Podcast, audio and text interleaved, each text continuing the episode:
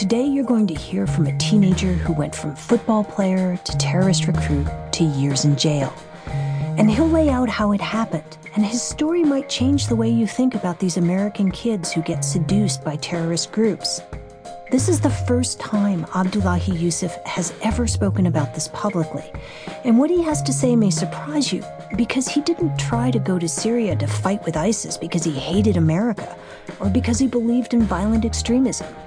Instead, what drove him and what drives many of the American teenagers who have tried to join the group is a very teenage need to belong to something, to find a purpose. And experts are starting to believe that this kind of adolescent decision making may have as much to do with nature as nurture. The adolescent brain may actually be wired, at least temporarily, to make this kind of poor decision. In some ways, one of the most striking things, one of the most puzzling things about adolescence and the age span that you're defining it in is that it's simultaneously the time of life when somebody is most likely to mug an elderly woman or commit some horrible social sort of inappropriate behavior. And it's also the most likely time of life where you decide to devote yourself to the like lessening the pains in the world and everything in between. Abdullahi says if he had to trace back how he ended up becoming an alleged terrorist, it probably began in a small way in a high school social studies class his senior year. A teacher asked him to do a very simple thing to study a country. We got assigned the countries, and I got Syria. Like, make a presentation make a poster. The first thing I saw was the embargoes the US was placing on Syria. And then I went on YouTube and then I typed in Syria and then right away I saw like civil war and stuff like that. I'm like, hmm, this might be interesting. That's around the time that media coverage in the US here was starting to pick up about what the U.S. should do. There is breaking news now from the war in Syria. Two barrel bombs filled with chlorine. Destruction, mass killing. The Syrian government was responsible for this attack on its own people. I knew there was something that needed to be done, but I didn't know what I could do. And I knew it was wrong. The way things were going, I thought the U.S. would go into Syria at the time.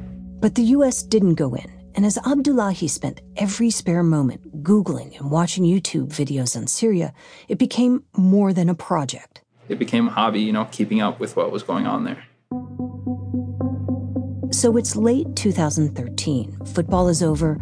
Abdullahi is working on that Syria assignment, and he starts testing limits, getting into trouble. Skipping school, smoking pot, stealing cars.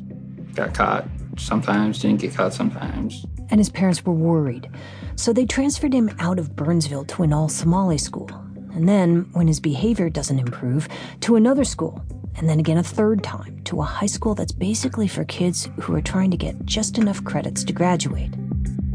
Abdullahi's young auntie, Hamdi, said the family just chalked it up to a phase even if he like did all these things abdullahi was such a happy person like it was kind of like part of his personality like you knew that he didn't mean to like upset anybody. He was just having fun. He was like a typical teenager.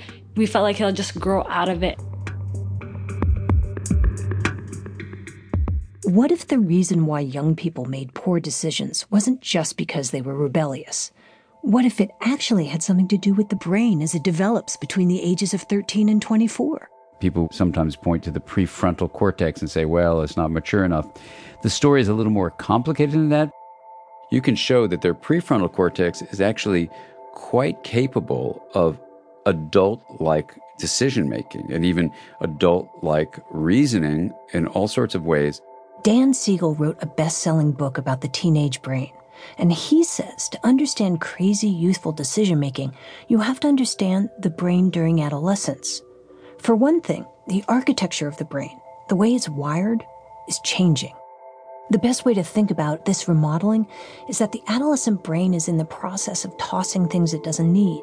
Brain connections that are essential during childhood, like the instinct to suckle or reaching for your mother's hand before crossing the street, those are stripped away because they're no longer needed. It's one of the most clever things evolution has ever come up with, with brain development, which is, if anything, the tendency is that you overproduce neurons.